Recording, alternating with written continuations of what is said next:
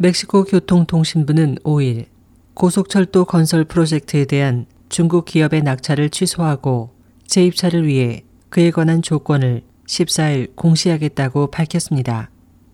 이 프로젝트는 멕시코의 수도인 멕시코시티와 중부 지역인 케레타로시를 연결하는 총 210km의 고속철도 건설 계획으로 선로 건설과 열차 제조를 포함합니다.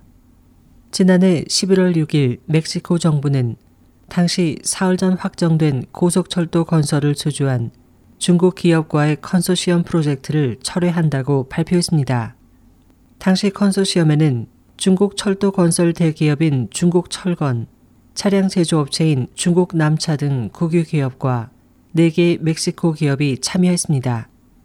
입찰 공고 당시 일본 미쓰비시 중공업과 프랑스 알스톰, 캐나다 봄바디어와 독일 지멘스 등 세계적인 철도 대기업들도 입찰을 희망했지만 입찰 기간이 짧다는 등의 이유로 결국 포기했습니다.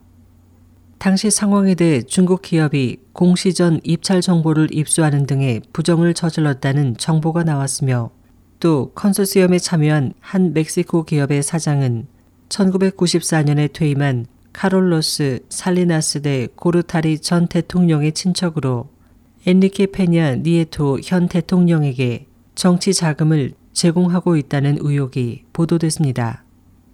헤랄르도 에스파르사 교통통신부 장관은 이번에 발표한 계약 철회에 대해 입찰 과정에서 합법성과 투명성에 관한 모든 의혹을 피하기 위해서라고 설명했습니다.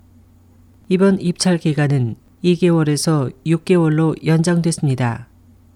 해당 컨소시엄은 이전에 44억 달러에 수주했습니다.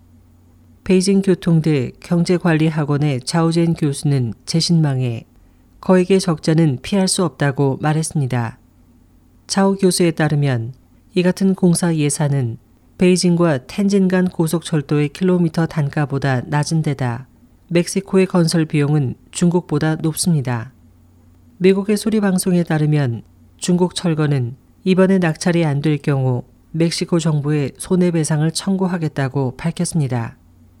일부 언론은 이전 발주 철회로 멕시코 정부는 중국 기업에 1,600만 달러의 보상금을 지불했다고 보도했지만 멕시코 정부는 이를 부인하고 있습니다.